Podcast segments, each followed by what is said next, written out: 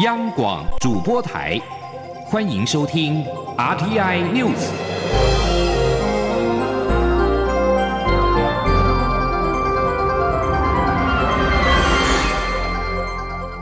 听众朋友您好，欢迎收听这节央广主播台提供给您的 RTI News，我是张顺祥。联合国气候峰会一号、二号两天进入到政府首长的会议。邦交国博留巴拉圭总统特别为台湾发声，强调此一全球合作因应气候问题的集会，不应该把台湾排除在外。在杜拜举行的联合国气候变化纲要公约缔约方第二十八次会议，一、二号两天进行的是国家元首以及政府首长的高阶会议。今年八月刚刚就任的巴拉圭总统潘尼亚强调，地球是共同的资源，应该鼓励无排斥性的参与，因此提议将中华民国台湾纳入其中。博雷总统则是强调，台湾协助该国因应气候变迁，必须允许台湾参与联合国气候变化纲要公约。此外，英国国王查尔斯三世告诉世界领袖，会议必须成为对抗气候变迁的转捩点。在此同时，有关化石燃料的监困谈判已经展开。联合国在十一月三十号警告，二零三零年即将成为史上最热一年，也加剧了这个紧迫性。并引发人们担忧，世界将没有办法实现把暖化限制在摄氏一点五度的目标。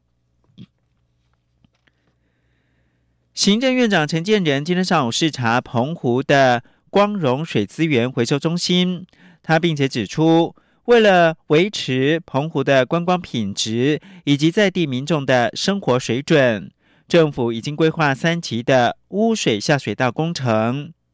其中一期的两座水资源回收中心已经完工，预计今年底澎湖累计污水接管户可以破一千两百户，接管率达百分之二点八。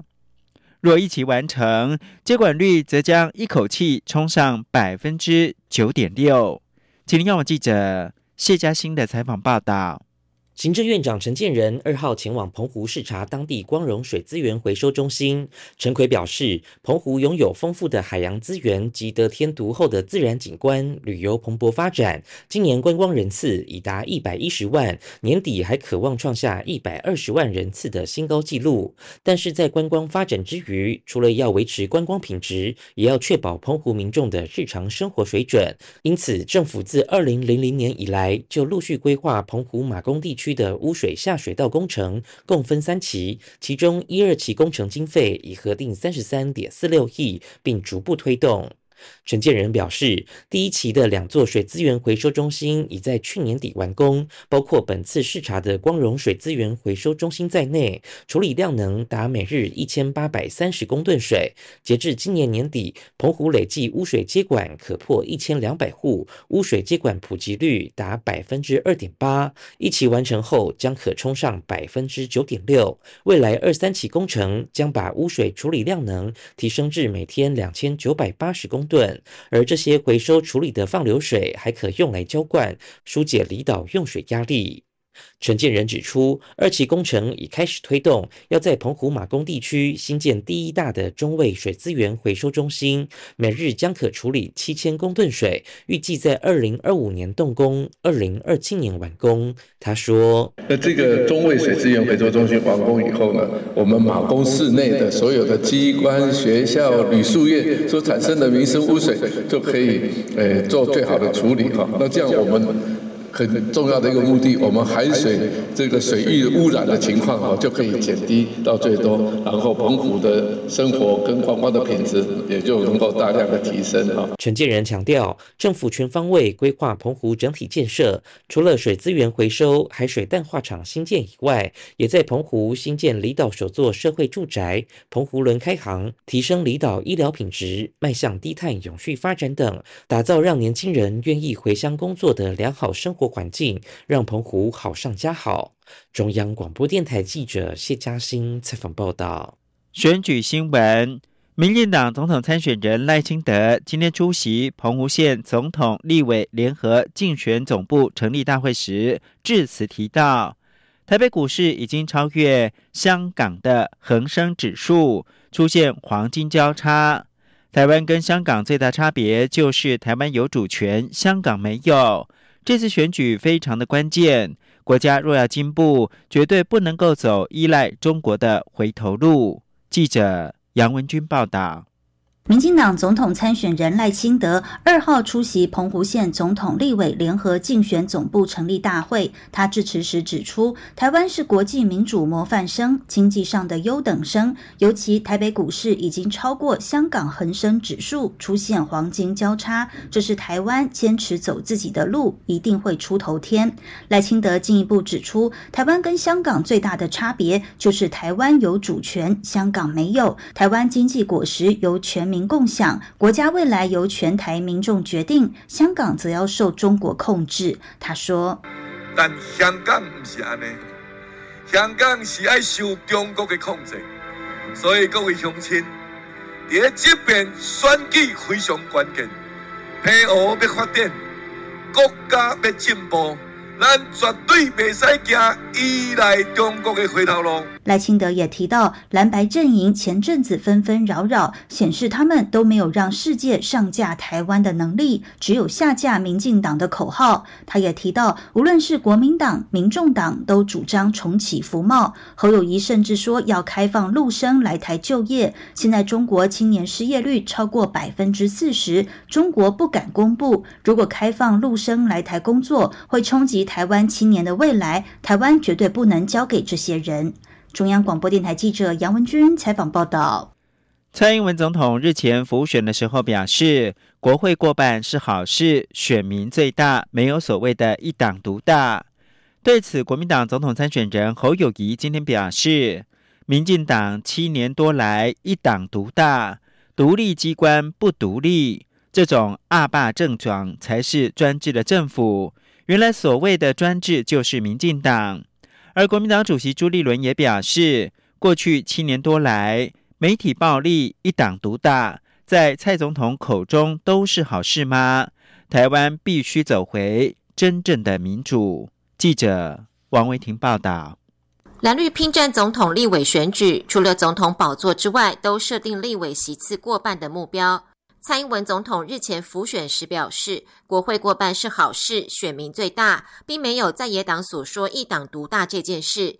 对此，国民党总统参选人侯友谊二号受访时表示，民进党执政七年多，独立机关不独立，促转会被质疑东厂，这种压霸政府才是所谓的专制政府。侯友谊说：“更重要的，当人民在问赖清德公，哎。”贪污在哪里？你敢问讲按哪一件啦？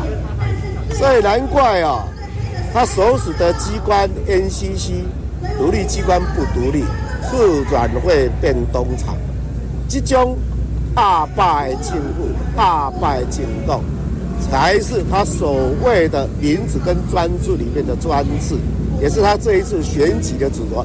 专制原来是民进党。国民党主席朱立伦也表示，在一党独大下，施政不透明、媒体暴力，这些都是蔡总统口中的好事吗？台湾要走回真正的民主，彻底改变民进党一党独大的错误示范。媒体报道，国民党大选强打两岸牌，设定战争与和平的选择，但绿营评估选民已经改观，蓝营主打民进党执政会带来战争的恐吓牌不见得有效，但需严防贪腐牌发酵。对此，侯友谊表示，台南八十八枪枪击案、卢渣案、疫苗与快筛采购等引发外界质疑。民进党总统参选人赖清德身为副总统，你有说过半句话吗？侯友谊表示，这次选举很清楚，是清廉政府对上贪腐政府，也是和平与战争的选择。另外，针对多家媒体有意合办总统候选人辩论，侯友谊表示，他很早就接受媒体的邀请，只要是辩论，他都会直球对决。他尊重媒体之间的协调。中央广播电台记者王维婷采访报道。而在民众党的总统参选人柯文哲今天上午前往台北市的木星市场。陪同民众党区域立委参选人张其禄扫街拜票。柯文哲在抵达的时候，面对现场媒体诸多喊话提问，并没有回应。在随护以及工作人员包围之下，进入到市场，逐一的跟摊商支持者拜票，并握手合照签名，展现亲民。柯文哲预计下午跟副手吴新盈合体，一同出席柯文哲、邱成远综合联合竞选总部的成立大会。二零二四总统跟立委选举，明年的元月十三号投票。警政署今天表示，为了具体展现净化选前治安环境，以及确保选举祥和平顺的解决跟目标，规划实施全国性的扩大临检。在十二月一号开始，专案启动警力五千三百人次，同步在全国各地强力执行，总计临检一千五百六十五处的场所。警政署表示，随着选举投票日的渐渐逼近，强化治安已经成为当前最重要工作。除了针对选举造势活动及相关重要人员处所加强安全的维护工作以外，对于有关社会风气及影响民生安全甚巨的黑枪、毒、赌、诈等面向，也陆续的规划高强度、密集性的重点打击专案。警政署指出，警方已经做好了选前的治安维护的万全准备规划，有信心也有能力维护社会的治安，打击不法没有假期，绝不容许暴力、恐吓或其他非法脱序行为影响到选举的活动。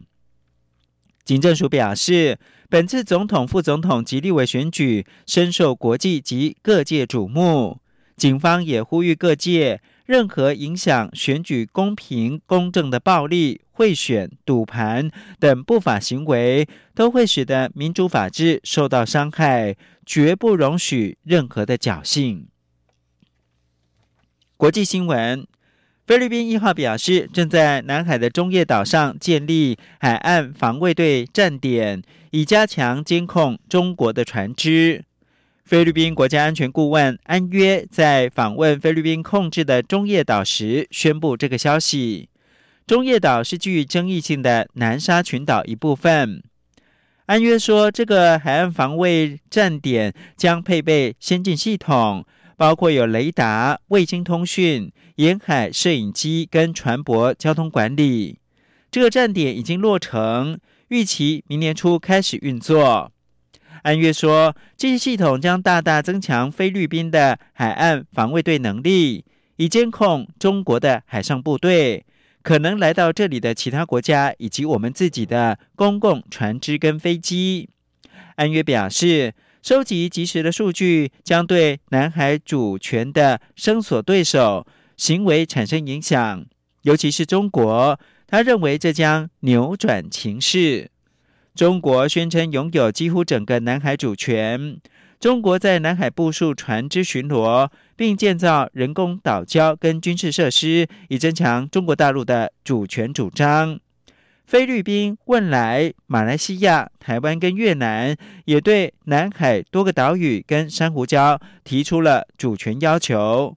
据信，南海的深处可能蕴藏大量的石油。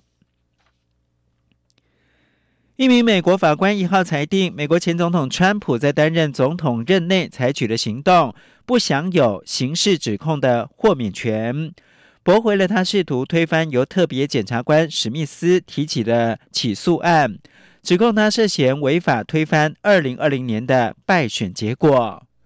美国的地方法官楚坎裁定，总统卸任之后不能面临刑事起诉的主张，并无法律的依据。川普曾在二零一七年到二零二一年担任美国总统。他目前在二零二四年的美国总统大选共和党的初选当中取得领先。楚坎在判决当中写道：“无论现任总统享有什么豁免权，美国一次只会有一个总统，而这个职位并不会授予终身免于牢狱的通行证。”以上新闻由张顺强编辑播报，这里是中央广播电台。台湾之音。